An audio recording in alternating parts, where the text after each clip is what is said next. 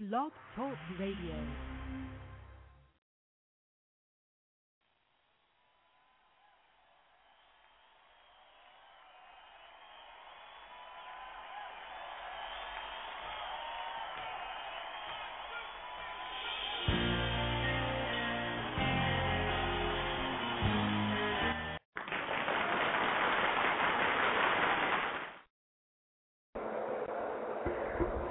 Hi, we're on K on KWOD Radio. We're live today, and this is Patty Holstrand, of course, and we are uh, interviewing one of the first authors I I received when I started this business and uh, publishing. And the interesting thing about um, Donald is Donald Jacques is that uh, the well, the interesting story is that I met Don in a writing group, you know, critique group, which I highly recommend for any new authors. Um, and I met Don in a critique group. I've been going there for a few months, and uh, he showed up uh, the first night, and he asked whether or not, uh, you know, different things that he could bring in because he was writing a lot of different genres at the time. And because of that, he wanted to know if anybody would be offended if he put into the you know, into the kitty for everyone to read. I put you on hold for a sec?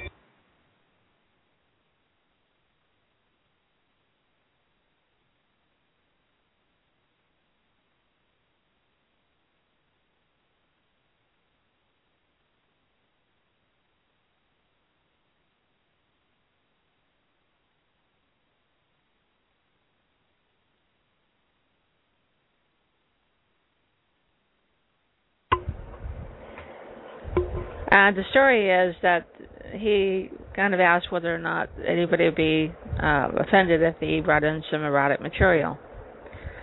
And they said, well, you know, the other ladies in the group and, and guys said, well, you know, um, we're not really sure about that. It's, it's not really sci-fi fantasy because that was really kind of, kind of the focus they were shooting for. And I, they pointed to me because I was the only single woman in the group. And or you know, some of the people said, Well, they pointed you for other reasons. But anyway, it was kind of funny and I, I leaned forward and looked at him. It was the first time I, saw him because he was uh he he was sitting with somebody between us, so I didn't know anything about him at all. I got in there a little bit later. So I leaned forward and said, Well, how offensive is it? And that was the beginning of our friendship and our uh, business relationship as well. Uh, it wasn't too long after that I read his his piece and I took it home with me and uh, a few days later I emailed him and said, "Okay, we could either wait 2 weeks for our regular meeting or we could go ahead and meet somewhere." And um I had available time that weekend because my son was at his father's um his father's apartment for that weekend. So I said, well, you know, we could meet. It's just Saturday. We could meet, you know, this evening somewhere. And he said, well, he's in trade. And I said, and I thought, okay, I don't know this guy. Um, I have no clue if he's, you know, a serial serial killer or what. So I said, well, you know, I'm gonna meet him somewhere safe. Uh, being a single person and a and a mother, you have to keep, you know, be careful these days. So I said, well, you know what? Let's just go to go for coffee, and have a, uh, and we'll go over your your your story together. And he said, okay, okay. Well, he said, well, what time is it? Well, okay. Well, I'm dropping my son off at four. We can, I can go ahead and meet you somewhere around five. And he says, he said, okay. Well, why don't we meet at five thirty at uh, a Denny's? We can just you know have a light dinner or something. And I said, oh, Okay, and then I thought to myself, well, hey, Denny's is safe. It's the All American restaurant. And so I said, okay, well, we'll meet, and, and uh, Denny's is safe enough, so we'll go ahead and meet there. And 5:30, I get there, and uh, needless to say, it was 3:30 in the morning by the time we actually parted ways. So we had a lot of things in common, and I said, okay, that's we did we did get a we did go over the material obviously, and told him you know we went through um, paragraph by paragraph on the story, and I said, well, at the time I said I, I think that you're writing from the wrong point of view. You're writing from the male point of view, and your target market are women because it's a romance. And I said, I'm sorry to tell you that this is not erotic material. he goes, Oh, really? I said, Yeah. I said, I know erotic material, and this is not it. So said, Oh, okay, so what would you categorize it? And I said, Well, I would categorize it as essential romance. And if you know anything about romance, sensual romance is that obviously you're you're going to see what's going on in the relationship and in the bedroom, but you're not. It's not going to be uh, graphic, and it's not the the language is soft. There's not um, a lot of harsh language to it. It's not urban urbanized at all. It's uh, you're going to have uh, it's it's not sex for sex sake. It's story behind um, each scene, and you have more story than you do sex scenes. That's that's what sensual romance is. And so I said, well, this is sensual romance, and I don't think you're going to really offend anybody with what you wrote here. And he said, oh, okay. So I said, oh, okay, this is how. I said, I think you need to go from the woman's point of view. You think you can do that? And he goes, yeah, I think I can do that. And sure enough, he took it back and he rewrote uh, what he wrote and he added some things. And they said, well, you know, I've got this other story. I got a couple other books already ready to go. Um, what do you think about that? And I, and I said, sure, I'll read it. So I read those, and um, one was a coming of age story. It's a fantasy, very nice, easy read. It's uh, you know your your typical fantasy where the the young boy goes off on a quest and and he uh has to search for himself and his family ties. Obviously, he grows from the experience and the adventure is is he gets other people to come into the adventure with him. And so it's your classical fantasy adventure, and coming of age coming of age story about a young boy who grows to be a man. Um, that was his first story, and the second one was Ancestors, which is a druid uh, story based on the origins of um, of Atlantis. I said, well, this is interesting. It's historical historical fantasy. So you know, he really hasn't gotten out of the fantasy realm there, except obviously with his romance story, which is more contemporary. But this is a person who could write in, in multiple genres and and get away with it pretty easy. He's very easy to read. He's uh, more literary, um, more literary meaning that uh, he's more what I would call if, if I were going to pick up a story from Hemingway. Um, this is Don's the Hemingway of today, and Hemingway was really taught about the characters and not so much the story but the characters itself, and that's how he writes is mostly about character driven story. And uh so he's got more books that go with the ancestors and I'll let him tell you about that, but he's got a lot of books that he's putting into the queue here. But really there's no other publisher who would take this many genres from any given author. So um I said, Well, you know, you should get these published and he says, Well, yeah, but I don't want to wait two years. So, like a lot of you guys, He's very impatient. Uh, we are waiting for Don to get on the line, so I'm going to go ahead and put you guys on hold for two minutes, and we'll be right back.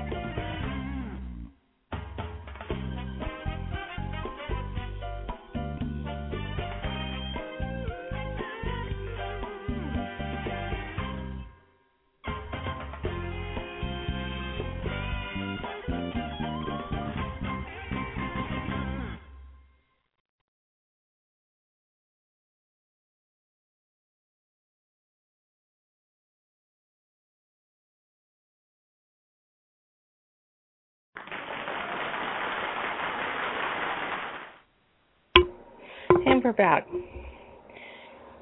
Like you said, I am trying to wait until Don can get to the uh, to the phone to be able to uh, talk to us. But the story is that you know, we got plenty of time to talk about this, but he's got a lot of different stories to tell, and because he had a series that was of multiple genres, and what I mean is the ancestors is a historical fantasy, and some of his others are into other formats, other genres. So he's got like a, I think it was 11 or 12 book series, and they're all going to be like three, three, and three in different genres as well. yeah, there is no other publisher who would really do that. Um, that I know of, unless you go to a small publisher. And he said, "Well, what about you?" I said, "What do you mean, what about me? I'm not a publisher." And he says, "Yes, but why not?" Why can't you be a publisher? Well, yeah, I thought about that for a little while. I published magazines before in the past. Uh, I've also published catalogs. I'm a graphic designer of 22 years, and 14 of those years have been in a print shop. So I started talking to my uh, my boss and my friend uh, Wayne Sherg about getting books into his, you know, constructing books and, and actually producing books in his print shop. And and that took a while. Uh, we were going back and forth. We had talked about this before, this because I said, you know, about six years ago, I said, I think printing is going to change. We need to get into something else, diversify into some other area because the normal business printing, I think, is going to fall by the wayside. People are going to option for printing themselves because printers, yeah, printers, copiers, and machines are getting better, cheaper. And so I think that a lot of people are going to wind up printing their own stuff at home. Um, listened at the time, but you know, we as as any business, you try to figure out how you're going to pay for things. Um, he did finally get into into printing books, and suddenly, actually, it was um, December of 2008 I had started this uh, AZ Publishing Services. I used to have another business called Desktop Generated Designs. And that's a graphic design house here as well before I started working for a print shop. Um, I was I had my own business doing catalogs and magazines and other materials for customers and I said, well, um, I needed wanted to do another company. So rather than doing another company, you just dissolve dissolve one and, and incorporate into another. So okay, that's what I'm going to do. Change it to AZ Publishing Services to allow the publishing part to come through because that's what I was really into at the time. A lot more publishing of catalogs and magazines. So I, I changed the name, incorporated in September 2008 by December 2008, um, Wayne had decided suddenly to jump into books. so uh, January spent getting the printer in place, getting getting uh, the machines in place, and testing uh, the production of the book. It was in May of 2009 that I printed uh, our first books, and that's when I met Charles Burgess online, and he wanted a publisher as well, but he wanted to be a publisher as well. He wanted to be an imprint, and that's when imprint uh, imprints underneath AZ Publishing came to be. Charles started that, and uh, he was so we had three first books. We we had Moonstone, which was uh, Don's first book, and he wrote that like 20 years before then. Um, this is you know several years ago when we did this in 2009. Um, then my first book, Time Conquers All. I figured if if you know I had been searching for a publisher as well and and had um, some mild success in in going back and forth with agents, but had nobody had taken the plunge yet. So I said, okay, well, obviously, if I'm going to be a publisher for others, I might as well be a publisher for myself as well. Because after all, I'm paying for the ISBNs, and I bought myself a block of 100 ISBNs at the time. At the time, they they cost more, so eleven, twelve hundred dollars worth of uh, investment. and got it started. Um, the first three books were Dawn Conquers All for me, Moonstone for Don, and Don't Say You Do If You Don't for Charles Burgess. And those were all three done by May of 2009. When I went to BIA, I had them in my hands. Um, so that's how AZ Publishing got started. And we are now 39 books later, um, and we have another 10 coming in for, for September. And uh, as I always say, people have to invest in themselves. They have to believe in their dreams. And if they if they're not going to do it, who will? Um, and yes, it is very hard to be an author and publishing yourself. Or so what I've done is okay, we're insulating you guys, so to speak. We are AZ Publishing is going to be your design house, is where we are your print distribution publisher for any imprint that's underneath us. Uh, and I help the imprints to print their books, to print, distribute, and to produce. Uh, a lot of these imprints don't have a clue what they're doing. Uh, they they have no idea how to pull a book together, what it takes, the different aspects of it. Okay, hang on a second. I believe that Don's on the line.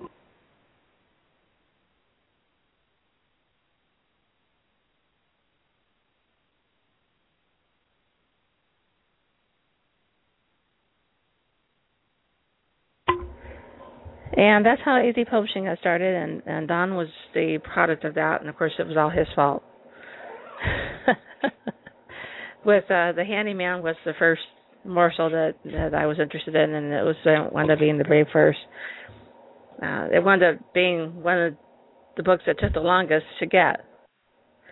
So it's now four years later, and since the time that I read uh, his story back in May of 2008. Actually, it was sooner than that. Sorry, it's been five, it's been four years now. so calculate that back. It was 2007 when we met. So um, that was the story behind the handyman. Uh, he has, in, in since that time, uh, taken it to another new level. It's not just a romance anymore he had because he has put a lot of suspense in there. Uh, it's got a whole new plot twist to it, and has made it actually an even more interesting book. And we already worked on some uh, ideas for his second and third installment for the Handyman. So that's the story behind the Handyman. So kind of, uh, he does have his part of the story, but gonna let him tell you that and we're going to put you on two two two minute break, uh, one minute and fifty nine seconds, and I will have Don online. So let me set that up. I'll be right back. This is KWOD Radio, and this is Patty Holstrand. And get ready for anybody who wants to call in is seven one four two four two five one four five.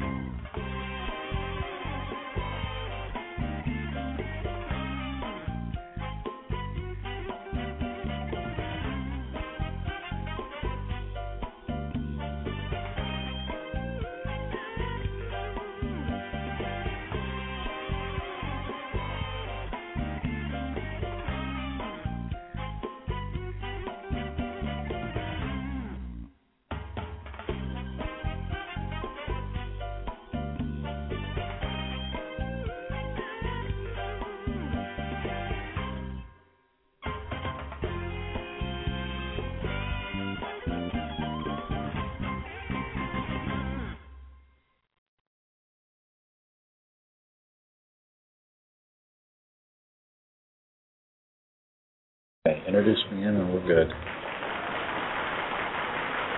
It's KWOD Radio, and this is Patty Holstrand. We're on live with Donald Jacques. And I, I told you the story and, and uh, the famous story that how we met and how we have become partners in this um, crusade for the written word. And the fact that he's so impatient that he just had to hire me as his publisher, even though I wasn't one at the time. Um, and it is all your fault. well, you know, in the battle of man and woman, there are winners, not so many losers, and then there are winners. What? okay. The I- wonderful thing about being a writer Uh, is that I get to do things like that. What say absurd things that really Say make no absurd sense? things that make absolutely no sense. Well, you know, with the population the way it is, okay. I always often said this about poetry. You know, no, no, you know, nothing bad about poetry, but it is in the eyes of the beholder. And some people will love what you wrote in your poetry, and some are going like, "Huh?" Yeah. they won't get it. Poetry is perhaps the most emotional written component there ever was. It, you can uh, an author can write a scene, and in that scene describe a wonderful sunset,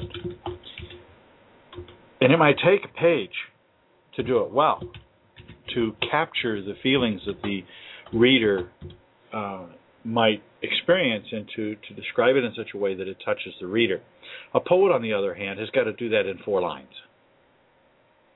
maybe six. Well, they have to be And- really uh, stingy on their words. Well, but not only that, but with the use of, of, of rhythm and rhyme and placement and structure, a, a poet has to be able to capture the entire image and photograph of a moving scene in such a tiny space. And and poetry is about touching the inner soul anyway. Um, far be it from me as a romance writer to try and touch the inner soul of anybody. But um, that took you a while. Touch the inner soul of anybody, huh? Mm. hmm Hey, I am a guy. I am a man. I am proud of being a male human being. I like it. Uh, just a warning that this is a mature audience. Um, it's- I did list as a mature, so that way children can uh, inadvertently listen to your type of humor. Uh-huh. Because you will be talking about the toolbox in a little bit. Oh yeah. so, uh, you know, you, you yeah. mentioned the story behind the handyman. Mm-hmm. um, I have been writing since high school, and in all of that time, there are things that we that come across our paths that we are touched by, or that cause us to consider our, our lot in life or our position and different things like that. And you know, sometimes the experiences that we face challenge us Mhm. um, a long time ago when I parted company with one of my companions, and I ended up um, pretty much strapped financially, moved into a roommate situation. And during that time, I remember one day one of my roommates, I was online looking up um, uh, adult dating sites, and you know, just kind of exploring, looking at the pictures, reading some of the, the the profiles and so forth, and not really making any headway. I was still too chicken to do anything. and I remember one of these roommates come up behind me one time and driving me nuts. He says, "Hey Don, look, they've got a neurotic story section." And I said, "So?" He says, "Well, you're a writer. You should write something." As, And- if, as if it's that easy. as if it was that easy. Um, and over the next course of the next week or two, he he would catch me walking through the house, and he'd say, "Well, did you write your story yet?" And after about two weeks of this, almost every day, him annoying me to no end, I decided to go ahead and I wrote a story. And that story uh, was submitted to the erotic group, and uh, I woke up the next morning and was checking my email, and I had notices of responses from the dating site. I thought, oh, okay, some lady saw my profile, and that would be cool. And I get on there, and it's like six messages overnight, and they all commented on the story. They loved it. They they didn't want you uh, as a date, but they wanted you as a, for your story. Well, one of them was a couple.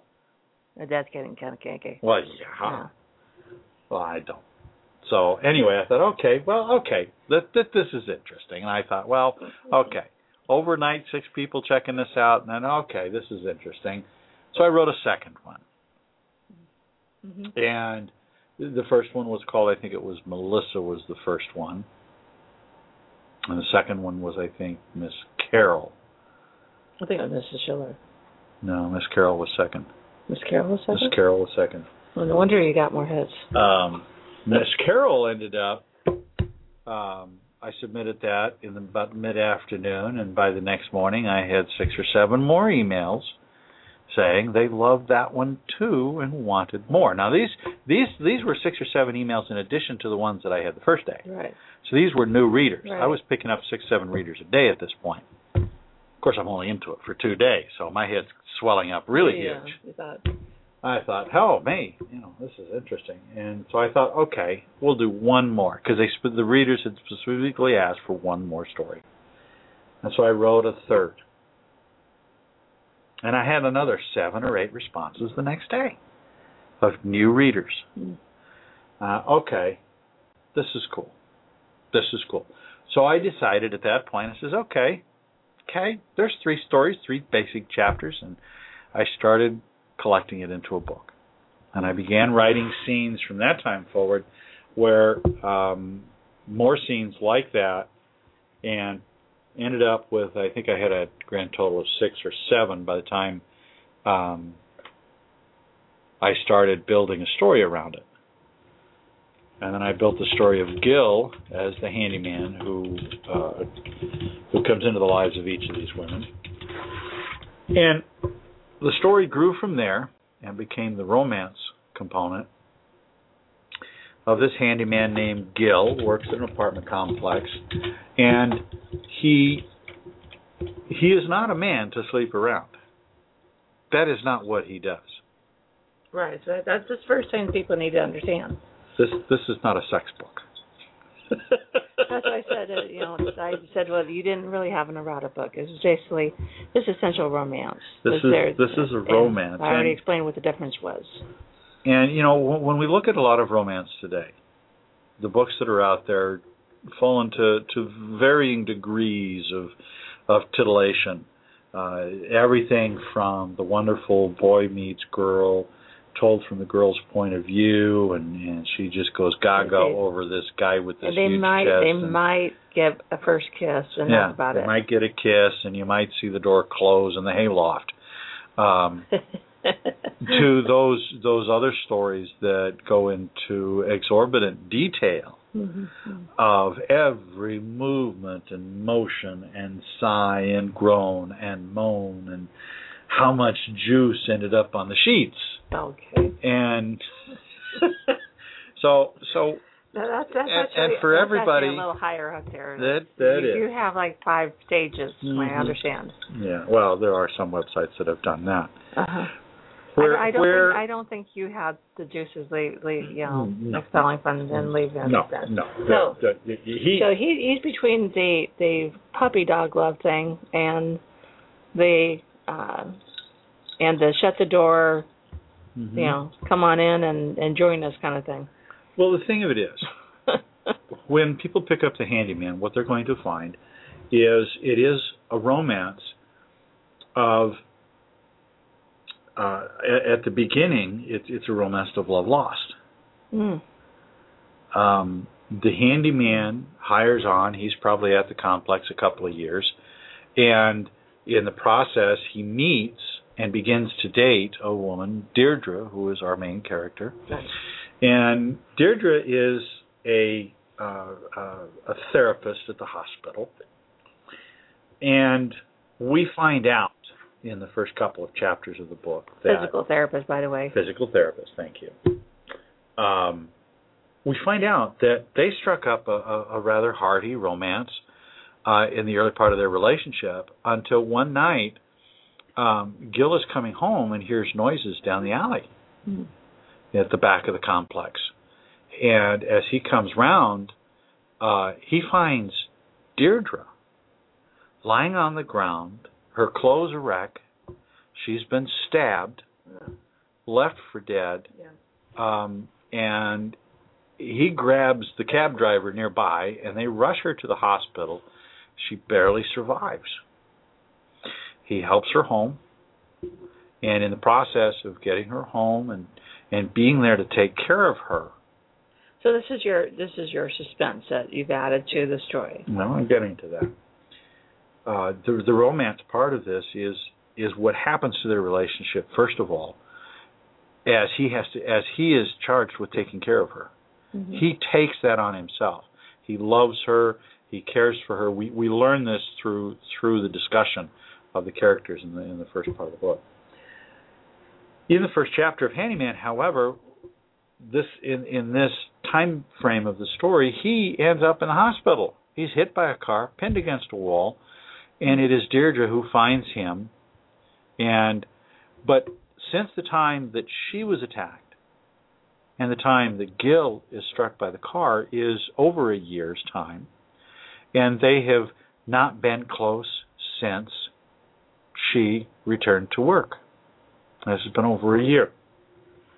In this time, they have they have been very no sexual relationship. no sexual relationship. In fact, they never consummated their relationship prior. That, that's, they never got that close. That's interesting. Okay, they never had the chance to consummate uh-huh. that relationship. So we have these two people. They they live in the same complex. Mhm. They catch each other, meet each other in the hallway all the time in general things, and, and this is just the setup for the story. Right. Um, in the opening of the book, we we see we meet Gil coming home from something that evening, his own personal entertainment foray, whatever it was, and he is struck by a car. And in the course of the book, we, we follow um, we follow Gil's gradual, and I do mean very gradual recover over the course of several weeks in the hospital. He does recover, um, and Deirdre ends up taking him home and helping to nurse him back to health. Um, the but we also introduce another character into this, and that is is is this nefarious character who has has begun attacking women again. And this individual, um, Our bad guy. our bad guy, purely almost an accident in the choices that he makes, eludes the police in some ways, uh, somewhat humorous ways, uh, in in how he approaches eluding the police. Mm-hmm. But he is a very troubled uh, individual. Um, he is he is acting out in in anger and um, base he's definitely got, he's definitely got problems. Yeah. He's definitely got some problems. Um, and and we kind of the the book will touch on those a little bit as it explores his character, but he is a really nasty critter. Um, and so as the story I don't think develops, we meet. I don't think he. I don't think he's nasty. I think that he's I guess that disturbed. he's definitely disturbed. Well, from his point of view, he is not the one who is disturbed. No, he is perfectly fine. Of course, and that's that's It's just exactly everybody else See, that pisses him off. Yeah, and the thing is that that's that's what makes when somebody's truly disturbed is when everybody else is a problem and you're not. Uh-huh. Um, and so Now- that's what makes me. So I'm sure our definitely disturbed. listeners are, are wondering how does this fit in with a sensual romance story? Well, in order because Gil is in the hospital, we don't get to know him. Right, not first person. Not in the first person sense. We don't see him interacting with people much. Uh, and in, and in fact, throughout the book, we see very little of Gil himself, and yet Gil is our hero. hmm And so I thought it was an interesting way to to do what I asked you to do, which was putting it in a woman's point of view. so he he he sticks he pins a guy in a behind a car and puts him to the hospital, makes him puts him in a coma, and then and then you know we see Gil through all these other women's point of view. there are roughly seven women in the story who are crucial to the story. Um, there are um, six of the women. We learn through their eyes and their experiences what they know of Gil. Gil impacts these six women in a very uh, personal and intimate way in their lives, guiding them through a very troubling point in their lives. Mm. And they each have their own intimate experience with Gil, but he does things in, in, in a very unusual way, and his goal is not simply to satisfy himself, Hmm. nor is it to engage these women to become part of him, as in a harem or something like this, or groupies or anything like that. But his goal is to honestly um, provide. Some to heal. heal, yeah, yeah. It, it's it's very much a, a healing experience for these women. In each each individual instance, something different happens. Um, uh, and, and and this aspect of intimacy is important to their development. Right.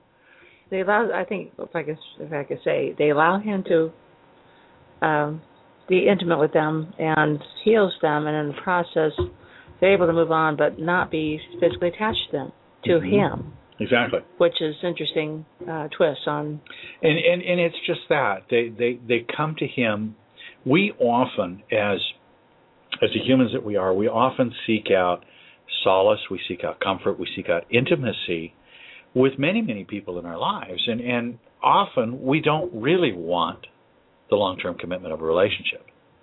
And these women weren't sure at the stage in life that they were at. There is an aspect in, inside them they, they really weren't sure what they wanted. And in our own lives, we often find that sometimes there are events with other people that will solidify our point of view, Mm-hmm. will make things clearer. It, it is as if these people whom we come in contact with pull the veil away from our eyes just long enough that we can see what is really important. Mm. And it is, it is this aspect that Gil offers to these women. He has this knack to, in the course of, of being with these women, he pulls the veil away from their eyes, the cloudiness, the the emotions. He frees them just long enough that they can see clearly and make choices that, in most cases, affect the rest of their lives. Um, whether it's a new choice that they face or whether it's putting a part of their life behind them. Yeah, yeah, and, and we, I think we've all done that. Mm-hmm. Uh, some aspect in our lives, at some point in our lives, we've had to, you know, let go of what we had at that time, with that Mm-hmm. relationship, and and had to heal and then move on. Mm-hmm. it's And, and of course, progression of of any loss. And core to the story, as as we explore these women's experiences with Gil, we learn a little bit about Gil. We we get an understanding of some of his character. And of course, it's in the last third of the book when all the cool stuff starts happening that we begin to really understand as all the characters come together. The book is written in in a rather different track than I than I usually write in that um I didn't you- think you had a regular writing track. well, when I wrote Ancestors, Ancestors is a linear story. It's a, it's a traditional linear story. You start at the beginning. You have uh, two thirds of the book. You discover about your characters. You experience their lives, and you live vicariously through them the experiences they have, the climactic events, and then the close of the story. Uh, Moonstone was also written in that very much chronological form. Right. I already Um, I already talked about Terror of the Books. Mm-hmm. Um, As- so being the coming of age, typical fantasy adventure. hmm As as I got into um, ant, uh, uh, handyman, handyman required a different tack. Mm. I almost had. Uh, I, I remember at one point taking inspiration from some of the TV shows that we see on time on TV, especially things like where where you have if you look like it's CSI or you look at Law and Order or many of these different uh, detective Detective shows, yeah. detective shows, you see they don't just have one story track. Right. They have usually two or three, Right. and they inevitably intertwine in some way. Uh, whether it be they end up joining by the end of the episode, or they end up diverging, and you simply have the characters as they cooperate between the two cases. Things things happen. They learn about each other. They learn about the cases. Whatever. In in the Handyman, I borrowed that technique to create basically three tracks through the story. There is the primary story track of Gil. He goes to the hospital. You have the experiences of the women. You have the interplay as as they are questioned by the police and the investigation goes forward. But that story track is about our main characters and and and what is generally happening in their lives at Oak Hearth Apartments Right. And how they met and, and how they met, how they came to be, all of the, the background information that we find about our characters, and we, we learn to, to appreciate them and care for them in that way. The second track is, is is the police investigation itself. Now, one thing I didn't want to do is turn this into a murder mystery kind of book. That wasn't what I was after. But I wanted to have enough of the police investigation itself to engage the reader in what kind of steps did the police go through, what kind of things did they discover, what did they learn about our nefarious bad guy. Our third track is a very thin, very veiled in different different Nebulous spots in a way, I uh, think. nebulous in that we we get to experience some of the insides of our bad guy's brain. Yeah.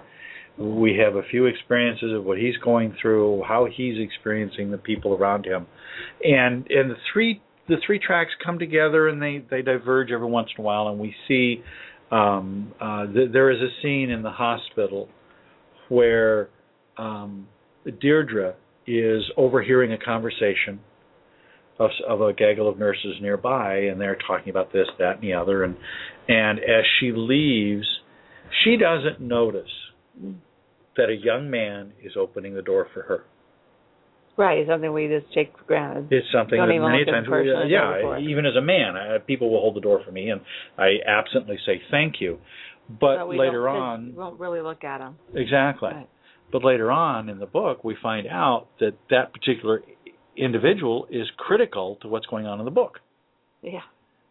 and there there is in the deep back recesses of her mind a sense of recognition Right. about this person. Right. But as to what it is, Right. it doesn't register, and then her mind is off on the the challenges and issues that she faces in the day. Exactly. and so as as as things go on, we we learn a little bit about each each group of our characters, and, and This is something that I was telling uh, some authors recently, in that you don't write for the sake of writing. You got to write for a reason, and that scenes have to be in your story for a reason. Mhm. If they're not going to move the story forward in some manner, then they shouldn't be there at all. Um, and uh, I've playing with a few of them on some of these things. But again, you don't have chapters in there that really don't move the story at all. Then you know what? Is chop the whole darn thing. Mhm. Um, but you're very uh, because this book is not really that long, and No, yet it's it's you you've got three tracks of storyline that actually all converge at the end, and climax is is cool. And that's the easiest word I can say for it. And how all three tracks converge at the end. Um, all of our characters come together. There is the the issues placed at the beginning of the story, the questions asserted at the beginning of the story are almost all of them answered. yeah, Um, uh, and they are all for for most for many readers, uh, you know, a good story gives you a question at the beginning, some some mystery, uh, whether it's a romance where your mystery is, is well, will they get together? Um, and hopefully by the end of the story, that question is answered in some way, shape, or form. Uh, if Or it's a western, Yeah. you've got the the good, the white hats versus the dark hats, and who's going to win. We hope it's the white hats, but sometimes the dark hats win. So you have that that as a story degree, develops. right. Yeah. So Right. you have these questions that must be answered in the course of the story, and the, and the way that you develop those determines how well you keep your readers interested. And hopefully, I, I like to believe that I've done a good job of doing that in in. I the- think in the again by book. keeping it short and sweet, that it did make it that much sweeter, Mhm. and the people are going to want more because of that. Uh, again, we don't get in depth feel to Gil personally. We get him through other people's eyes. Yes. um, and he is really basically a worker. I mean, he's he's now He is a character, though. He's a character. Now he's a handyman again. He's a handyman at, at the apartment building, uh, in more ways than one. Um, that he does take his tools seriously, and so we can discuss. Uh, I think we're probably ready to discuss the whole toolbox situation. Um, in the course of in the course of writing the story, I I gave out uh, the three original chapters Mhm. To several people, and one of the very one of the very first questions they would always ask is is he's got a hell of a toolbox. Now, of course, saying it like that, I don't want to give the listeners the wrong idea. We're referring to again in the toolbox things that he brings to the intimate session that are unusual. unusual, yes. And I'll, I'll share just just one of these in the chapter entitled Miss Carol. Don't want to give away too much. Eh? Seriously. Miss Carol's my favorite chapter, by the way. Yeah. So I don't want to give that away too much.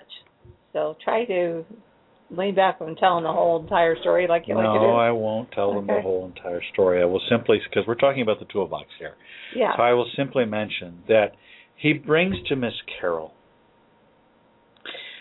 a black plastic comb, a pair of of uh, cushy uh, Velcro handcuffs, Uh-huh. and a bandana. Basically, a blindfold. And then he looks for the feather. And then he lo- he he brings a feather okay, as so well. So let your mind wander to We got the Velcro, which I think we kind of the, kind of the, figured out. Velcro part cuffs are pretty Okay, obvious, that and and the, and, and the bandana, obviously, and the bandana, he wants to do he's- some he's gonna torture her, cover her eyes. and cover her eyes, and, And- see, and but see it's what he's not going to do to her. torture; it's about anticipation. Right, but in some cases, it's just like Anticipation is torture. yes. Um, but again, it's it's more about the experience and the aspect of taking your time, Mhm. and the, and Gil does that. Um, much to the excruciating uh, pleasure of, of the women he he services, if that's the right word for it. Yeah, that's a good Um, word for it. but- that's a very good word for it. This There- There is there is an experience that I did um, with a very close friend of mine some time ago. We went out to dinner one time at a prominent restaurant, and in the course of the restaurant, the dinner, right before we had dessert, I asked her to stand up and lean towards me and close her eyes. And in the process, I grasped a long, slender black straw from the table, and I laid it upon her bodice, right at her I cleavage, don't think you like straws. and I blew into the straw, Mhm. and she quivered and she shook okay, so where did you put the straw? right at the at the point where her cleavage met at the top of her dress. Oh, okay. I got that in my head now. and I gave a very gentle, long breath. And she quivered and she shook And she laughed her head off. and she laughed her head off. And I do remember though that as she opened her eyes, she glanced across the room and all the waiters had gathered at the end of the hallway and were laughing their heads off. But Gil is there. There is a lot of Gil, I think, in, in, in a lot of us. Gil is, is much like a little boy. He explores In, in that regard. He do, doesn't. It's it's not like the guy carries a a holster of of, of dildos and and, and plugs. um, this is a man who okay. prefers to to he find ways. unconventional He's unconventional. tools Yeah, and his know, arsenal of in his in his arsenal of of of enjoyment of intimacy. Intimacy, yeah. Intimacy. It, again, it's, And it, again. I'm it's not going to tell you how that. he used the comb. Yeah, that. I'm going to leave that one. That, I'm going to leave that one to your imagination. Um, but we've gotta, we've gotta actually get the book to find out what- what else is in that toolbox. yeah we're we're actually we're actually in in discussions to to see if there's if there's enough to to justify an actual Actual handyman's toolbox, toolbox. yeah. You know, I mean, we've we've talked about several things. I mean, I've listed and a that little handful of booklet, things. you know, explaining explaining for those who don't have enough imagination what to do with those tools. the proper way to use these, Proper because one of the use it. things that you don't want to do is is you Oh, you don't want to hurt your partner. don't want to use. Yeah. You do not want to cause pain. I mean, they might be in the pain, but still. No, no, I I don't go there. Neither does Gil. Intimacy is Right. about So he's not about pain. yourself. He's he's about the the um, the enjoyment of the, the moment. exploration and and enjoyment of the moment. For this, he he chooses to look at innocuous things um, in our lives. In fact, I'm I'm working on a chapter, a story for a potential story for one of the other books um, called Toothbrush. oh, really? Now you have to understand this is not your regular toothbrush that we see today with a motor on it. That that that that, that would hurt. We're talking well, an old style. Those bristles would hurt, no matter where you put them. oh, okay. Well, Okay, yeah. going that fast, they're going to hurt. Mm. But we're talking an old style toothbrush, one that you really don't see much of anymore. Me, man. It's not the brush that's Okay. to be used. Okay. In Oh, some in some old style toothbrushes, Okay. there used to be a little rubber tip uh, on the handle end of the toothbrush. yeah. It was very soft. It was very pliable, and it comes down almost to a little rounded point. It's not a sharp point; it's a little rounded point. And with deft fingers, the sensation of that tight a point on certain parts of the body. Okay. and it's not just for cleaning out your nose. That's good. And and and there are there is a wealth of different ways to use uh, things that are innocuous around the house. Everything from straws, like I said, the toothbrush, the black black plastic comb. Now there's a reason that it needs to be a plastic comb. not that it has to be black. Not that it has to be black. And and be careful if you decide to use and be here. careful if you choose to use a rat tail comb because those hurt. Um, just dropping one of those in the right position can can literally uh, it it can Yeah, I- hurt I- your skin and scratch you. So be wanna- careful. Don't want to think about that. Yeah. Oh, But- is but a good old-fashioned yeah, black again, plastic for those who like pain, that might be an interesting toolbox. I don't even want to think about that one. But you know, we see we see people exploring intimacy and sexuality today with all sorts of toys that are just downright scary. yeah. I mean, give any woman the option of a liquid, of perhaps uh, warm honey Chocolate. Chocolate. or hot chocolate, Not hot. not hot chocolate, but warm chocolate. Uh, and I mean chocolate sauce Chocolate. that is thick and gooey, Gooey and and, and dark dribbles slowly across the And skin. You know, yeah, okay, okay. Now we're getting a bit more strength here. Um,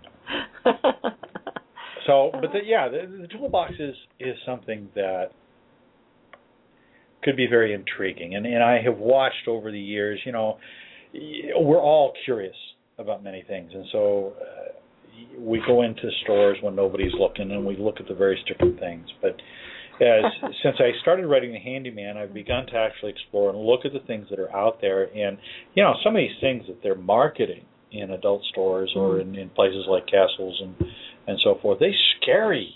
yeah. You know, you, you're talking. Not that I can say personally. Well, and Yeah. and then you go across uh, the internet and you have these machines that you can buy for thousands of dollars that that look like they're just going to rip you wide open or or you know break it off kind of thing. You know, literally. Well, you know, It's I scary. just I, think I saw in the movie uh once where they had these gadgets hanging on the walls Mhm. and the ceilings. So you had you know women strapped to these things on the ceiling, and it's like that's just kind of like Well, there's a, there's, there's a great scene in Dolly Parton's movie Nine to Five where they get their boss Oh, yes, and they yes, have him yes, yes. hanging from the ceiling Yeah. in his underwear. And retractable. Yeah, retractable buttons. Yeah. Yeah. they- And they it's could- just a garage door opener. They have room, but the great. the room they have they have this collar around him, and they make it look to him like they're going to take advantage of him. And and he's thinking, oh, this would be cool. this could be cool. Yeah. And then they turn around and zip and are hanging from the ceiling, and then he realizes, oh, Right. this is not going to be something and then, of course, when he yells too much, they gag him. Yeah, Yeah. and so I think we all like to do that to our boss once in a while. I, th- I think there's there, one of the things as I started writing Handyman, there there is the idea of the fantasy that both women and men have. Hmm.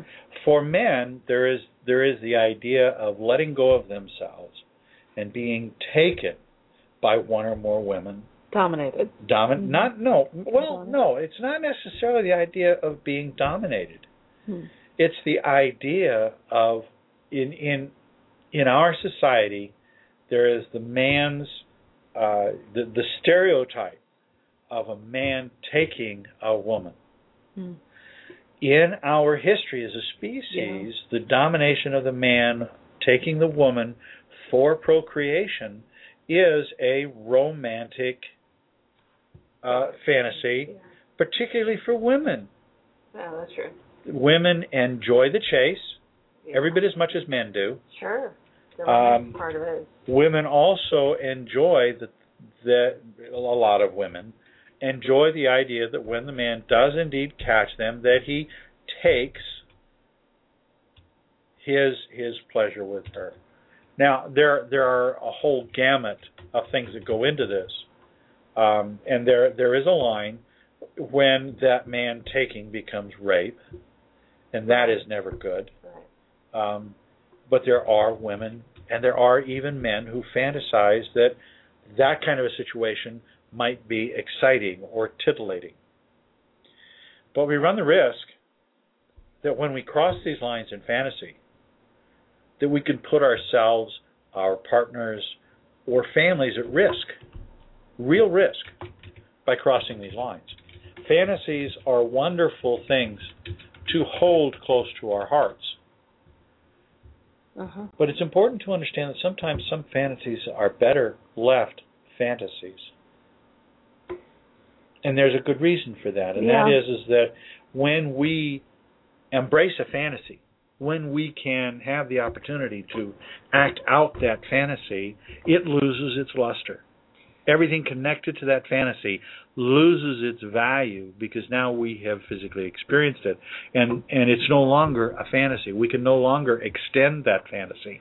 And and and Don't you so think that might be one reason why people read romances because they're wanting that intimacy or they're wanting that that fantasy, and this allows them to read about it but not have to actually experience it. Absolutely, and and I think that in the in the vicarious experience of, of reading about these fantasies and, and experiencing them as much as we can, we have we have well way overactive imaginations at times, and for most of us, we can we can lose ourselves in the story and become the character that we've identified with in the story, and as such, we can appreciate these fantasies in that way up to the point Mhm. of enjoying the fantasy, but not physically experiencing it ourselves. It still remains a fantasy in our mind. Right. And if we're reading it, then yeah, I mean, It comes very close to the to close the to physicality, Mhm. but it is it isn't the physicality. It's not us in the book. It's it's that character. that character. and so that that lets us maintain that boundary between reality and fantasy. right. and it gives us uh, fantasies give us hope however tenuous they may be hmm depending on the kind of fantasy that one may have but that fantasy gives us a great deal of hope for the future it can buoy our hearts uh, reading a, a good exciting book whether it, whatever genre it might be whether it be pirates or whether it be uh, science fiction that fantasy gives us hope it buoys us. It takes us away. It lets us escape from the, the troubles of the world for for that short time. Yeah. We can become again deeply involved with the characters, experiencing what they go through in a very short amount of time, in the same way that we do with movies and TV, and that gives us our armor, as it were, to face the world. It recharges our armor to protect us from many of the challenges and, and the difficulties that we face in the world today. So, but you know, whether whether you're an author, whether you're a reader, the idea of fantasies is is important. If we didn't have fantasies, we wouldn't have stories. Yeah. And heaven forbid that that that would happen. One of the, we're going to know that uh, you can call in and ask Don questions, or just join in on the fun. It's we're, we're not into you know just one person relationship here. We we can have multiple partners here.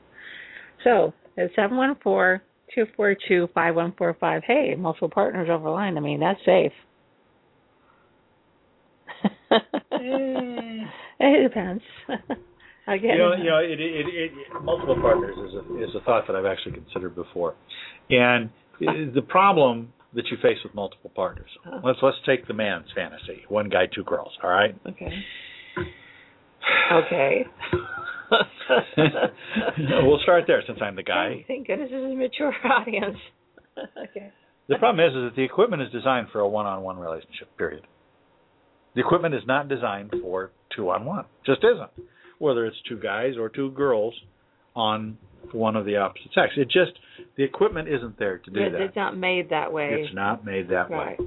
I mean, you can put Uh, them in other places, You but can put them in other places, but from from the aspect of, of reproduction and the aspects of the full extent of intimacy, Mhm. um, and again, here's it's important to understand that um, the handyman is about intimacy. It's about the closeness that people feel when they touch, Mhm. when they commune with each other.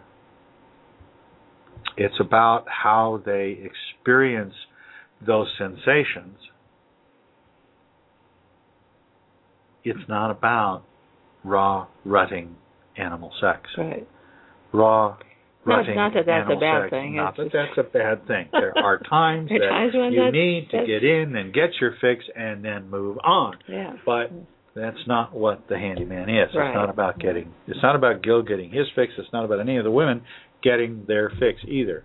It's Well, I it's want, about. I want to talk about that for a second. Okay. You have different women here, Mhm. and and as with any group of people, we each have a different They each have uh, different tastes. different tastes. Yeah, that's a good way to put it. hmm And so with each woman, he kind of deals with it differently depending on that woman, and then somehow he seems to know what it is that their taste.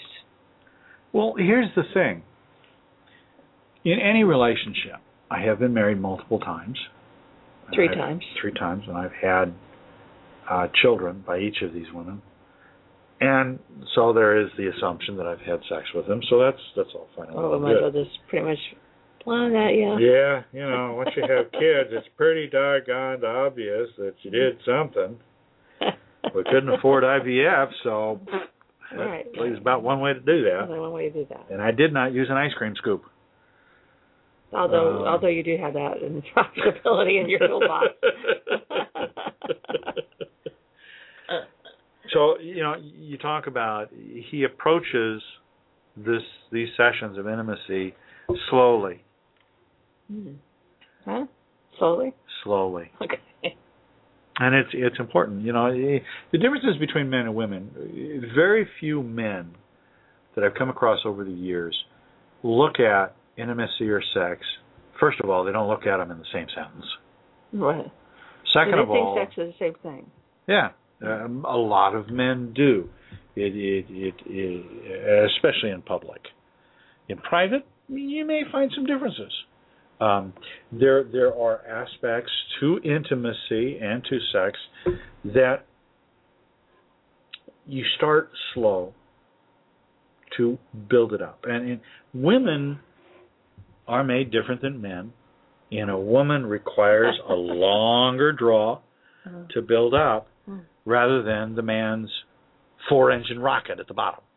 I mean, he's there. He's already ready. To go. He's he's ready to go in most cases. Hmm. Um, but here's the thing: in our society today, we are starved for the relaxed intimacy, Not so much the sex, not so much the sex. which is probably why they keep searching. I mean, you know, a lot of Well, the yeah. younger generation, they get into, you know, uh, how many movies and shows now are about, you know, best friends becoming sexual partners and And inevitably, what happens is, is they get right. to the point of intimacy, and they become attached. yeah, it's the intimacy Um, they they really were looking for anyway. Exactly.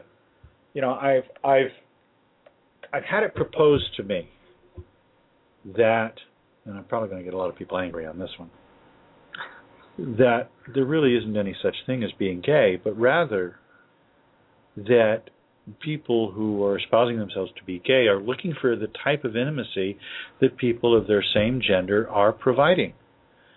Um, men who are gay prefer to be with men who provide the kind of intimacy that that man is looking for. Now, whether that means that he's only interested in men, I don't know. The proposal was that it's not that they're interested in men, it's that they're interested in the brand of intimacy that another man provides. And the same for women. It's not that she prefers women over men and In you know, sexual contact. in a sexual context, it's more likely that she is interested in the style and type of intimacy that another woman offers.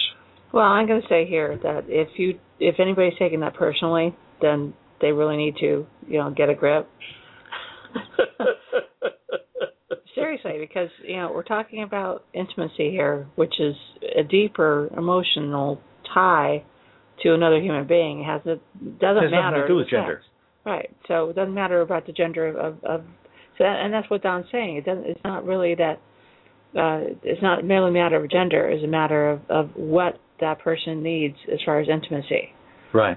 So, you know, don't take When- it just personally because I, I remember. I remember the works of, of Robert Heinlein, and he wrote uh, several books in his Yeah, he got away history. with quite a bit in the Oh. 60s and 60s.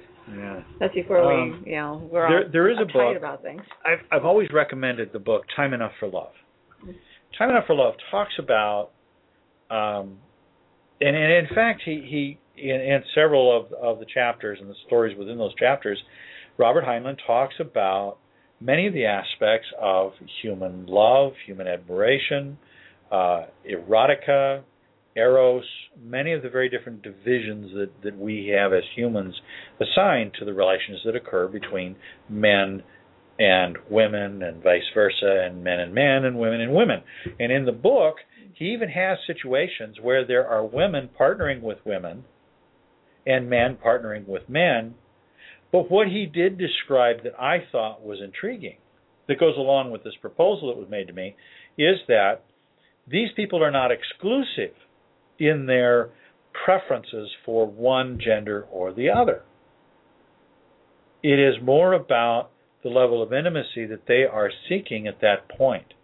And if they are seeking, seeking a longer, slower um, aspect of intimacy, something that's going to take more than, than the 15 minutes, uh, then they're going to seek out somebody typically of their same gender. A man will seek for a man, and a woman will seek for a woman because they're looking for that longer sense of foreplay. Well, this is not just any. I mean, you know, there are people of, uh, let's say, a man who's who's seeking a longer uh, intimacy with another person is not necessarily gay.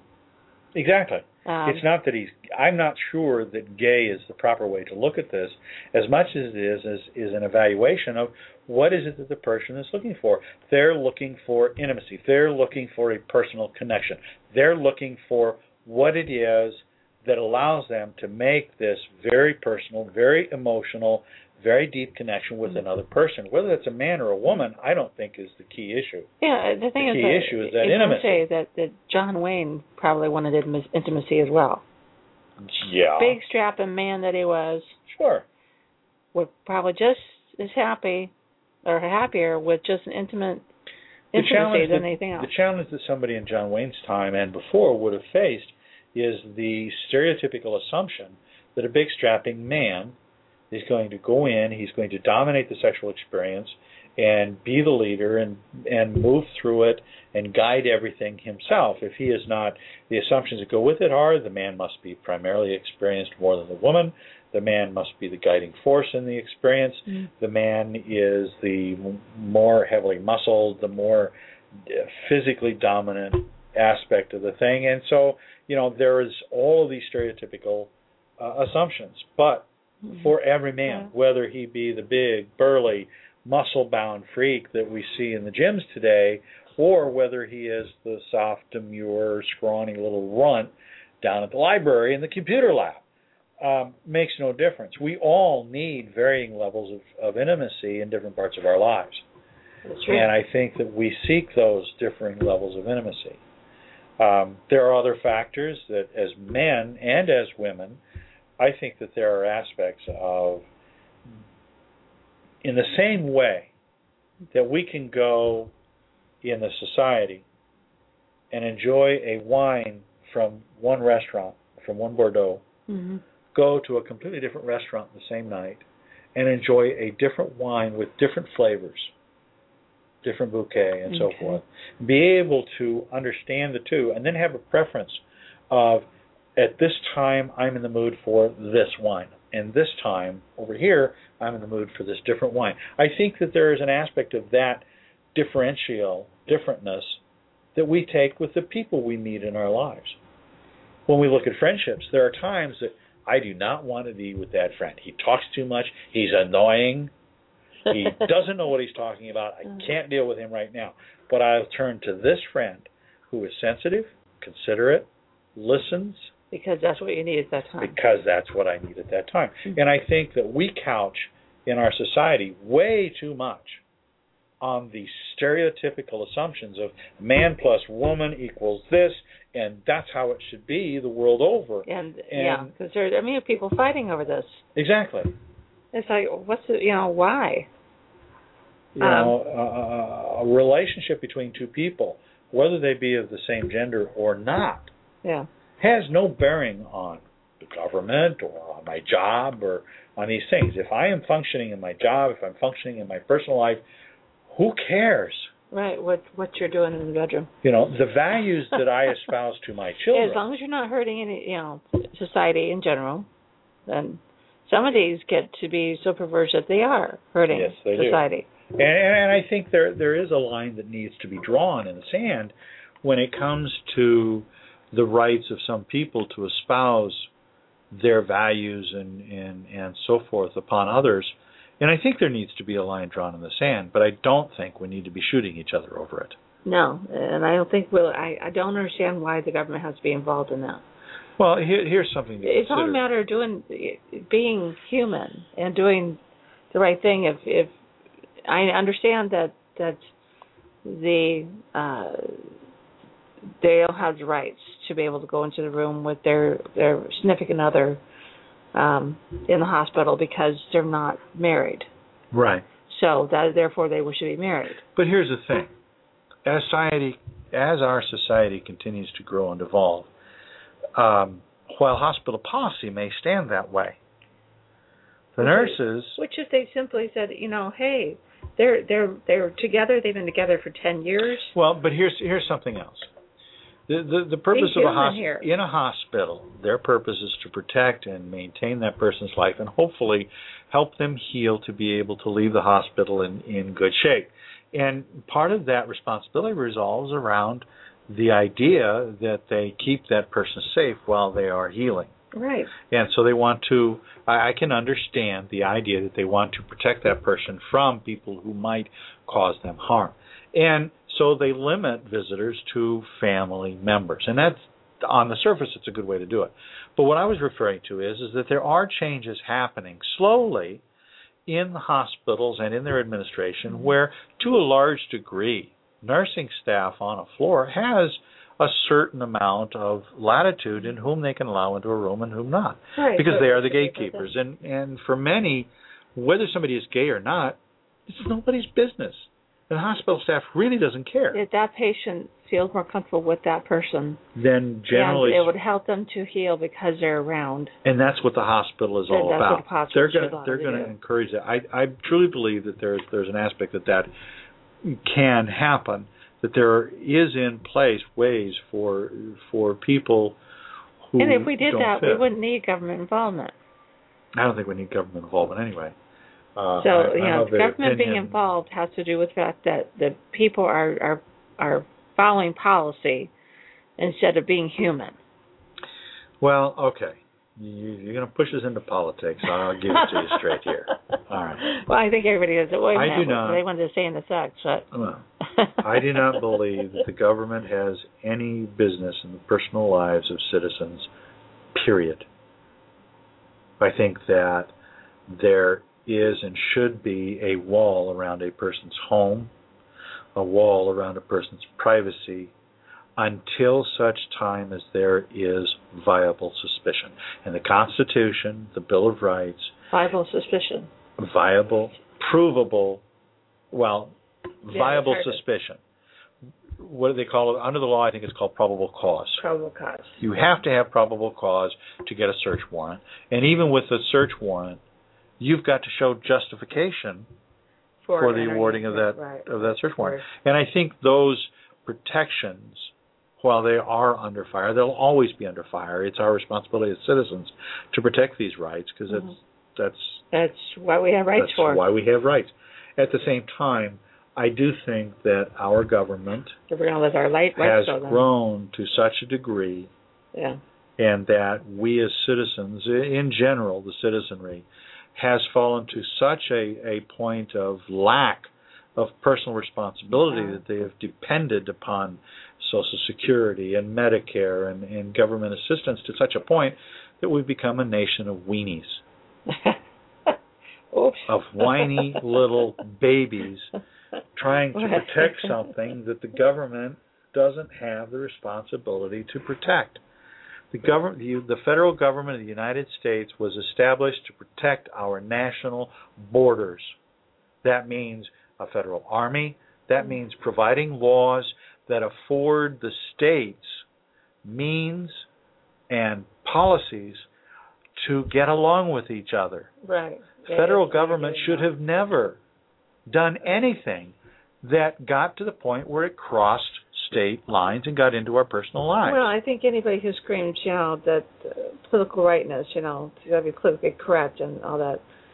Honestly, they are the ones actually uh, creating the atrocities, it's supposed to be, um, because of the fact that they're they're screaming that in the first place. I think. Let me let me make a couple Like, things can't we just all get along? the the problem is, is it, like sex, like gay and lesbian rights, Yeah. we have many different things, and and the greatest problem that I feel that exists is that we have gone, we've progressed to such a point that we depend on the federal government to do things for us. That we depend on our state governments to do things for us that they never should have been doing in the first place. Right. And so the pers- the level of personal responsibility that we are held to account for or should be held to account for isn't happening. Parents are not guiding their children to teach them a good work ethic. Parents are not disciplining the children early in, in youth so that they are prepared for school to learn. Instead, our schools have become playgrounds for kids who don't have manners, who don't have any respect for authority, and who are not learning what they need to learn. Teachers are on the chopping block because they can't teach children who won't sit down, listen, and learn and apply themselves. Administrators are nothing more, in my mind, than money hungry fools Paper who are looking at pushers. paper pushers who are looking at job security and getting bonuses based on Yeah, don't, numbers don't, that don't, don't even apply. get me started. Um, I, you call know, high school and find unions have answered the outlived their long their usefulness. I mean, I I could go on and on and on. And and when you look at these things, you look at the core point is personal responsibility. Where does the line get drawn? Where should it be drawn between personal responsibility and what an organization is supposed to provide? A school is designed and set up to teach children the basic skills to survive in our society that cannot generally be acquired at home because the parents are working And or because the same, the same thing goes with sexual relationships. Mhm. You need to have your own line that you don't want to cross. But on the other hand, you should not make somebody else follow that line. the principles of this this country were founded on the idea that my right to punch you in the nose stops where your nose begins. right. My right to force my Yeah, you ideas, can't assault me. Yeah. my right to assert my ideas ends Mhm. Right. at the reach of my fingers. And if my fingers come into your space, I'm violating your rights. Right. I don't care whether it's gay rights. I don't care whether it's big government versus small government. I don't care if it's welfare and social security. My responsibility is to myself and my family. I am ultimately responsible for their welfare. I can do the best that I can do. But if other people interfere in that, in my ability to meet those needs, Mhm. then my responsibility diminishes because they are interfering in that. And whether that's through, you know, these nasty divorces you see on TV where the parents are more interested in getting back at each other than they are in looking Yeah. at the welfare of the kids, Yeah. which is what they should be looking at, and you end up in these great big huge multi-million dollar uh, uh, support agreements that that end up in litigation for for as much as a decade at a time, it's just it's asinine. Yeah. Personal responsibility is the key. A person's responsibility focuses on the self, the family, and any children. Then you have ethical responsibilities that apply to, To your job. your job, Mhm. your home, and your contractual obligations such as mortgage and utilities and things like this. And and we in this country have lost a great deal of that sense of personal responsibility. We have people living on we we have people who work for the government who who, who spend 20 years in the military. They get out of the military when they're um when they're 35 when they're 45 or 50 years old and then they go back to the government they work as a contractor all the while they're receiving their pension for their first 20 years in the military now they're back working for the government on civil service and they're earning another pension which Double by the time they're they're they're 65, they're now retiring from civil service, and now they're getting a second pension, for which I think that is wrong. Yeah, I mean, how much money do they need? Yeah. You know, I do I have an alternative solution? Well, I do, but this is not a forum for that discussion. But right. um, the the reality is that I think a pension. We're talking about the handyman, weren't we? we were talking about the handyman. Boy, you got me started on a different topic, didn't you? well, this But goes, I'm- this I'm- goes to okay, show how here. diverse his thought. You know, Yeah. uh, yeah, and again, things about the author. Well, when you when you look at things about the author, always get into the book. They they just do. they do, and, our and religious Gil is thoughts, our our our political views, our uh, ethical you know uh, views, and, and anything that's that's about us. Do get into the book somehow. They do. And and we see that in, in Gil and his exploration in that he doesn't cross the line to push these women in the relationships he finds himself in. He's not pushing either his desires or his wants or his needs upon these women. He is offering an experience to them and they embrace that experience and then they go their ways. Now, one could call this a free love circumstance, but it's not. It's very different from the older uh, 60s relationship that, that many people were looking for. This is not the same thing. Mm-hmm. Um, he, he generally has a single experience with these women. Okay, one might call it a one night stand. Maybe maybe that might be it. But when you read the book, you'll discover that that's definitely not what's happening either. Hmm. Well, it yeah You know, it's definitely not a one night stand for him. no. And so we have to I mean, we have to take look that closer. You're thinking that, but the thing is, by by because of how you took the beginning, Mhm. where he gets in, into the wreck and he he's he's in a coma, and then you see his relationship or his and his life through other people's eyes. and you see the relationships that uh, That- you see those level. experiences that the women Yeah. had with him and then you see the other things that when he does wake up and when he does begin to return home and now you begin to get a flavor for what he's like day to day Right. and that adds to He's obnoxious, by the way. Which which goes to show. Just just goes to show my point. Aspects of the That author every facet in. of the author always gets into the book. Yes. I am as opinionated. Which is why we're getting to other subjects, okay? Absolutely. Um, Um, but the only reason why you can talk for two hours, right? there you go. Oh, are you putting a limit on the conversation? well, I was. There's always a limit on these conversations, but um, I, the only person I know that can that can handle a conversation for two hours is you. and is it really a conversation or just a lecture? Well, sometimes it's a lecture with you, and, and that's okay because again, that's just how uh, we we can talk back and forth and have different ideas. We don't always agree. Well, you know, I, I I remember in in our conversation, uh, you know, when you when you read the handyman stories as they were rather rough at the time, and then you said you wanted the book, and that was that was exciting to me, and it kind of got me going on on the other things. And then when I showed you Well, the you, outline you said, for well, ancestors, why don't you, you publish about this? And I said, well, I'm not a publisher. And he said, well, why not? there you go. There is an aspect, in my point of view, that presumes that anyone has the capacity to do whatever they choose to do. Gil is a handyman now, but we don't know much about his history. Right. And in the in, and and if I do Was he always a handyman? was or- he always a handyman? We don't know yet. And when we look at any story that we read, we don't know the history of those characters. So we don't know what they're capable of. And that's what makes the stories exciting. So that not- that aspect of sure. discovery. Maybe he understands the bad guy because he had part of that inside him. He doesn't understand the bad guy. Oh, Gil has no clue Okay. about the bad guy. Doesn't meet him till the end of the book. well, that's true. Okay? Right. Let's not let's not suggest anything more than it is. We don't get And in fact, you know, if if we look at Gil, there there is a category of of protagonists that he represents, and that is the aspect that he is the unexpected hero.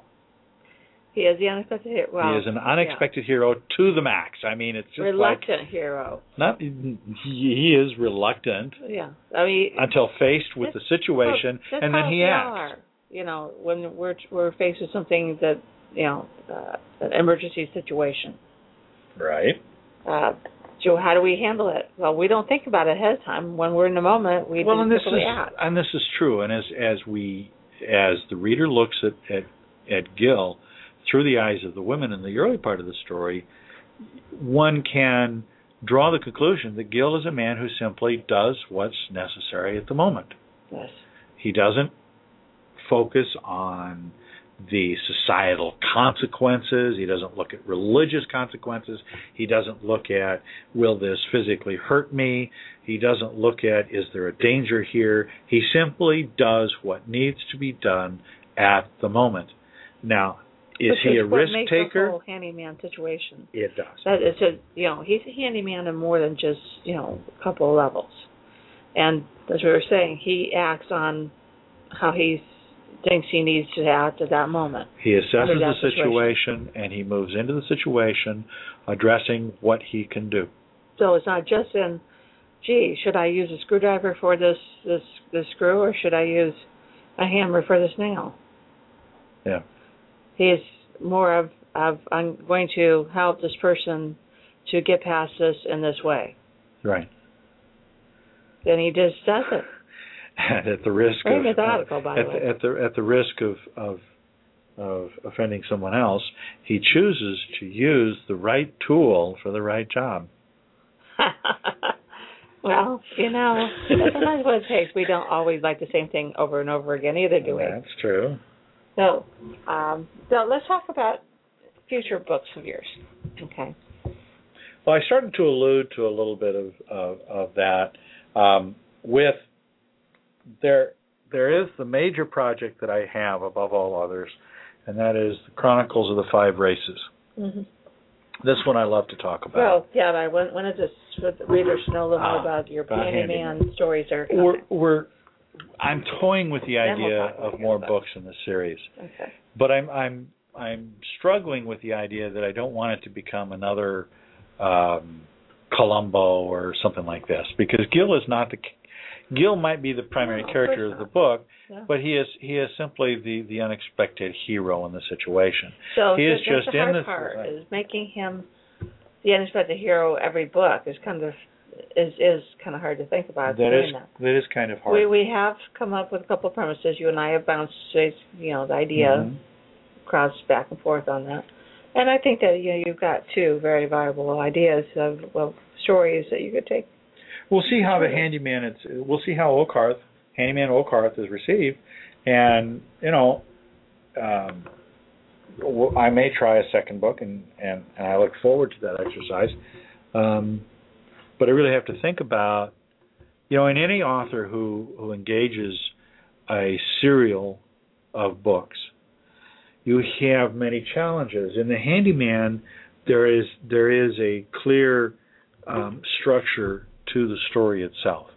We we we have six women who have intimate experiences, and that draws us a picture of our main character Gil, who is unavailable at that part of the story. In the second half of the book, we have the police investigation and the interaction of the police with these women, who then draw additional information about our handyman, but also additional information about our antagonist Right. and and then our main character, our main female character, comes out more in this second half of the book, hmm. and then as we come to the close of the story, where they all come together and, and we see how the story wraps up. Again, this this creates a a structure that oftentimes when we read the first book in a series, we expect that structure to remain, and so we have expectations of Right. the second book. That's true. That's true. But As a reader, And so what I'm looking for as an author is how can I take this character Mhm. present him in a second book, have in the same style aspects in, in the same one. style, but not in a way that becomes old right. and and overused. And Right. and to simply do the same formula again would be a waste because it would be disappointing.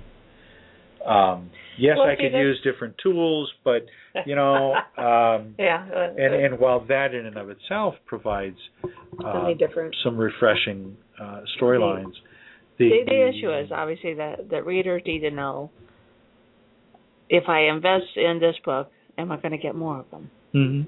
And really, that's what it's. That's what for a reader. That's what it's about. And if we if, if we're looking love at with a this book, writer for this book, but are we falling in, are we falling in love with the writer or are we falling in love with the character? And this is another aspect that a that an author has to look at. If the character is Gil and Deirdre in this first book, am I going to read more about Deirdre and Gil in the next book? I'm not sure if I've actually fell in love with Gil though. Or just the idea of the story? I fell in love with the idea of the story. hmm The So- handyman himself.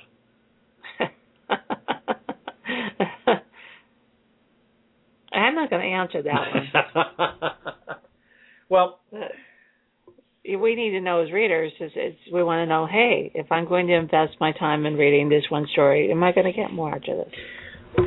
there will be more stories. Whether whether there'll be another book, I'm not sure yet. We're just getting started in the, the marketing and the release of this book, so my my focus is is less about the next book in Uh, line. yes, you are as the author, but me as the publisher would like to know that there's other books coming behind it. Because I like to know that it, that again, it's an investment. in there you. will be more stories about Gil. Oh, thank you. There will be more stories about Gil, Okay. and if as as I explore the idea of the toolbox, which which is really coming along, I think there's a lot to offer in the idea of, of Gil's toolbox. Mhm. um, then there is, I think, also the potential for more stories. Uh, Mhm. A second book, I am working on a second book outline, and I do have a third book storyline in mind. Um, whether it'll actually be finished, Well, time will tell. yeah. And and here's the thing: when Sure when you live long Handyman enough for the started, third book. when when Handyman went from being a few erotic stories to becoming the novel that it is now, Yeah. and Gil became the, the, the main character, and and Deirdre began telling her story to me. And that guy came in. As these as these things began to talk, as these characters began to talk to me and to tell me their story, which is which is really an interesting dynamic. An author may in his mind hear the whisper of a story idea. Yeah, sure. He may then take the time to nurture that story into something bigger that then becomes the individual characters and the scenarios and the scenes. Those have to percolate and develop to a point before we actually get to the point and decide that yes, that's a viable story. Mm-hmm. It is a viable novel or novella. And that's that's when it really starts I mean, to get I- interesting. you know, I said back when you when I read it first, I said, well, if you have a bunch of stories put together about these women uh-huh. who have a relationship with this with this handyman, then that that's a story by itself. Mhm. Um, and I would have published that one too. Uh-huh. But it's if when you by putting the suspense in with it, you made it into a lot deeper, more broader story. Mhm. And because you did, I think there's a lot more you could do with it. And there are aspects that that I could branch out a bit as well. I mean, there are other characters. We have the, the members of the staff of the police, and some of them have some rather intriguing quirks. Um, so th- there there is a lot of room to to grow and, and appreciate these characters. We're coming to 20 minutes, and I want you to get into your ancestors and kind of what your other storyline is. Um, so take it away on that, uh, because I, I did tell everybody about how many about you have a multiple book set with like three stories each and Mhm. multiple genres, and that's that's how we kind of you, nobody else would actually do that as a publisher. I am an So. ambitious ass at times, aren't I? I was just say you're a bitch to deal with it sounds. Yeah. well, So on Ancestors, tell us more about the breadth of that whole project. Ancestors started as an idea as a result of a book I read about um, a druid from Roman times. There was a, an individual named Vercingetorix who was raised in the Gallic territories when Rome was uh, in the time of Caesar, and I was had been looking at druids and what they meant to us in history through archaeology and through different things like that, and was just intrigued by this concept. So I thought I'd write a book that suggested an origin for where druids might have come from, and and we have very little in the archaeological record to identify conclusively where druids came from, what what was their philosophy. We have tantalizing hits throughout hints throughout the archaeological record, throughout various different uh, place mark and stone marker records throughout uh, a lot of uh, England and, and Europe, but nothing that concretely suggests or gives us any kind of a roadmap of where they came from and, and how they appeared on the scene. So I thought that, that would be an interesting book. And as I got about halfway through researching ancestors, I discovered that there was a whole breadth of things that potentially tied in. And by making it a historical fantasy about the potential origins of druids and, and, and where did they come from, how did they come to this point of being called druids, and what were some of the, the rather simple things that could happen. Uh, I learned that in history, oftentimes things become great and, and, and grandiose, but they had very humble beginnings. We look at many of the words we use today. They started out as as a description of a person's vocation. Uh, uh, uh, a person's last name, who might be blacksmith, could be traced down through the genealogy through history to someone who was a blacksmith, and that further back to someone who worked as a smithy, who worked at a very black, sooty kind of a job, who then further back uh, um, is is traced to simply somebody who works with metal, and further back to somebody who hand fashions um, iron and stone materials. And and of course, if you look at what's called the etymology of things or the way that they where they came from and progressed, this become can become very intriguing at times. What I found is in doing that research is I looked at Atlantis and I looked at the Druids and I looked at the Gauls and I looked at the history and the mythologies of Rome and Greece. And I and I found that there were many parallels and so then I began in that research began to explode. And I ended up with an outline for a four book series that takes the the, the druidic ancestors uh, in the book Ancestors, carries them forward to the 1800s, and then there grew out of that a desire for a prequel. And the prequel was, well, okay, if I suggest that the Druids came from Atlantis, well, where did Atlantis come from? And so we have the first four books that suggest. And uh, as I got through the Druids and their impact on our society through the 1800s, then this whole thing about the Mayan calendar shows up. Oh, and so now I'm looking at um, a 2012 book that talks about what and why are these things happen? What was it that the Mayans saw in the world and the astronomical events and so forth, and how does all this relate? And so what we end up with is then I ended up with a third series that's part of the Chronicles of the Five Races that then goes into contemporary fiction and ultimately into science fiction, which takes us out into space with the remnants of these secret societies that have grown up throughout our species throughout the many thousands of years. So we end up starting out uh, in in if you look at the breadth of the series, we start out at the very beginnings of human recorded hi- human history well back away in, in 10,000 BC with the arrival of those who would ultimately build Atlantis. Mm-hmm. In 8500 BC, we have their arrival in conjunction with a massive event on the North American continent. And in the 3100 period, we see the destruction of Atlantis as a result of this 5,000 year cycle that the Mayans had traced back to the 8500 BC event. Come forward 3100 BC was there was a great big huge event. The Mayans saw this in the early turn of the the millennium period and drew their conclusions and projected forward to 2012. And so we have a foundation here for the cycle that may or may not exist. Only time will tell. Wow. I made it short. Yes, you did. You did. You did it in ten minutes or less. the rest of the history by Don in less than ten minutes. Ancestors starts the entire series is is an epic in the sense that it follows uh, a couple of families from their original planet to their their arrival here on Earth and the establishment of Atlantis that family's travels through the history of Atlantis, the destruction of Atlantis.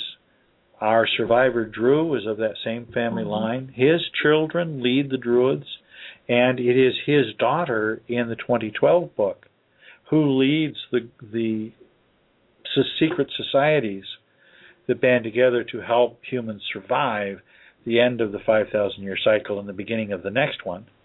And then she ultimately leads us into space with her new romantic partner that she discovers.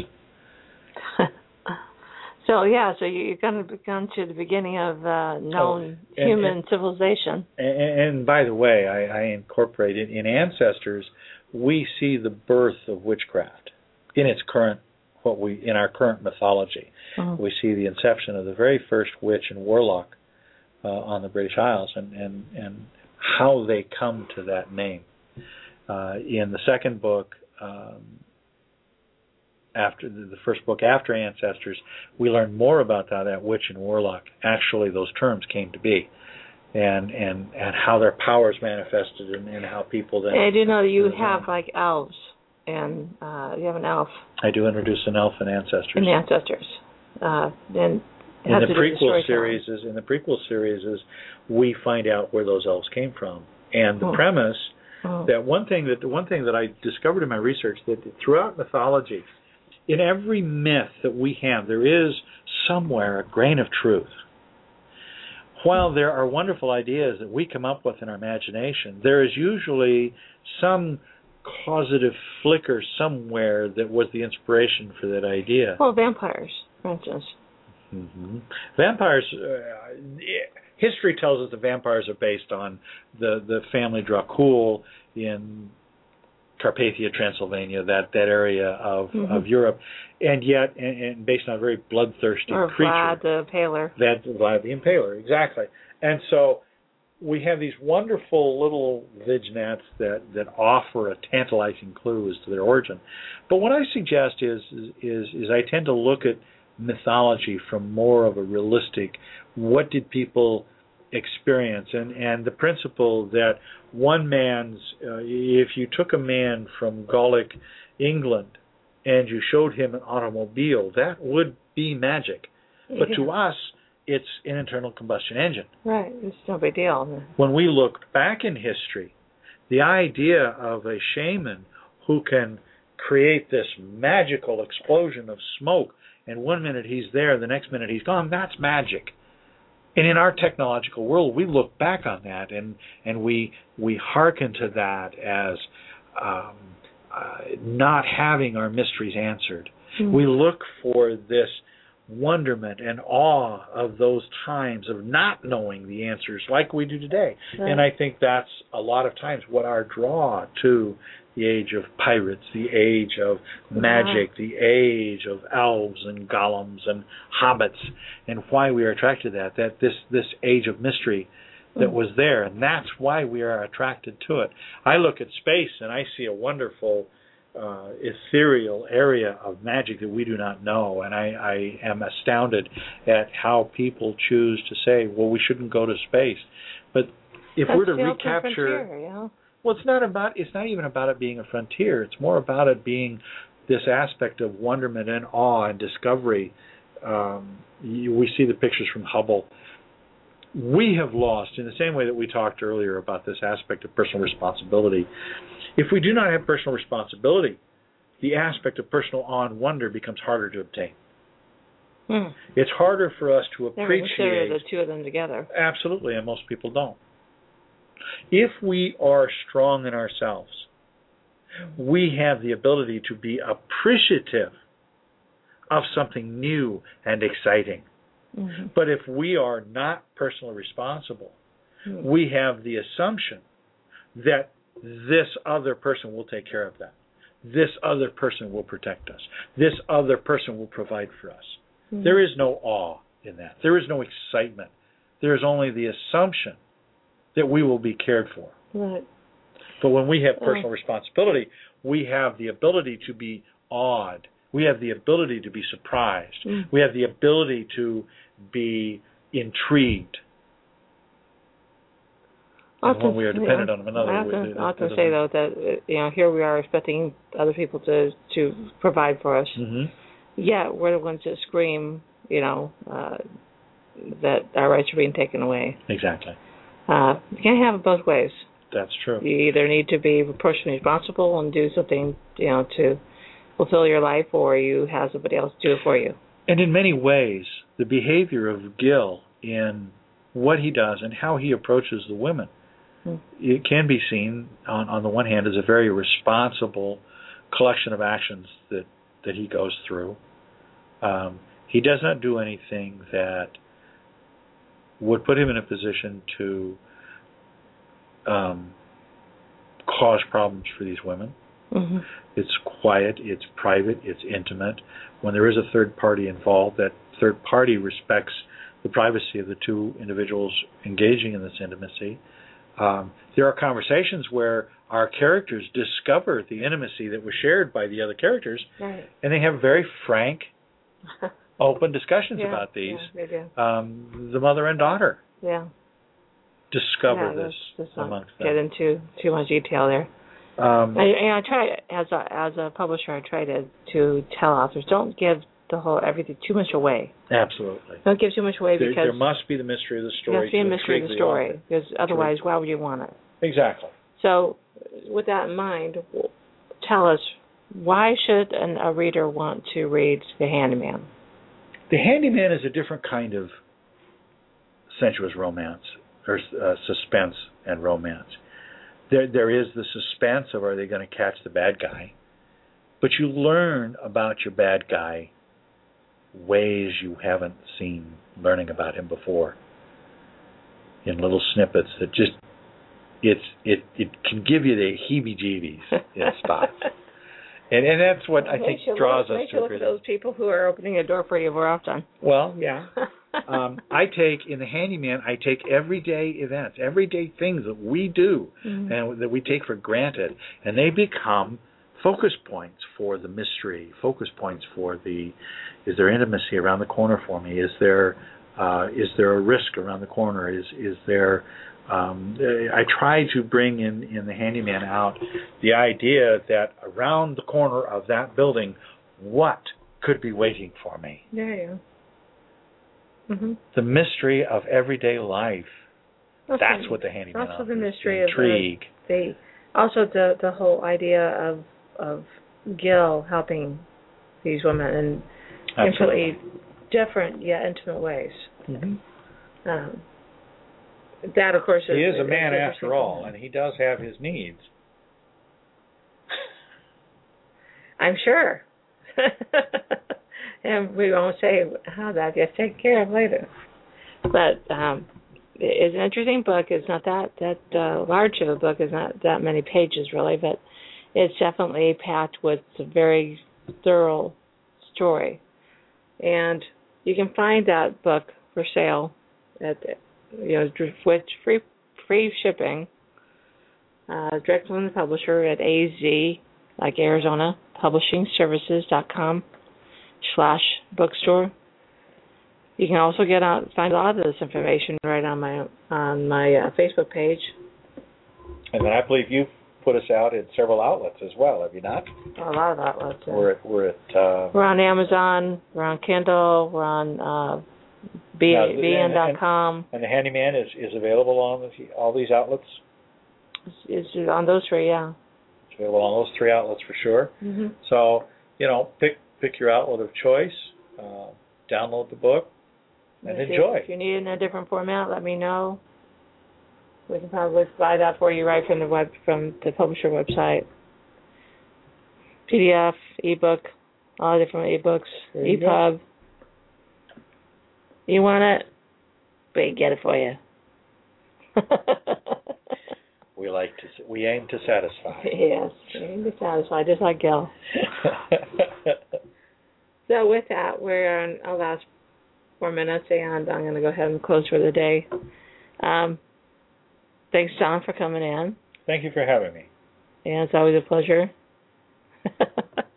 so this is Patty Holstrand, and this is KWOD Radio signing off for the weekend. You guys have a great time, and I will be talking to you. We have our next show is going to be on Tuesday at 5:30 p.m. to 7 uh, that's Arizona time or Mountain time. And that is with Steve Enna, and I sure hope I didn't butcher his name, is E N N A. Uh, he's written a book with a friend of his, um, Mr. Wooten, and it's called Aloha. It's a, a political satire based on what if situation where if they bought, if they sold Hawaii to China, would that get us out of debt? So it's an interesting premise and a very very fun idea. Um, and they're talking about what if what if uh, Obama doesn't get reelected in 2012? What could we possibly find ourselves with after that? And how to actually execute uh, things that need to happen in our country. So with that, we'll be talking about that on Tuesday night with Steve, right here at KWOD Radio. And I'm signing off. Guys, have have a great weekend. And talk to you on Tuesday. Good night.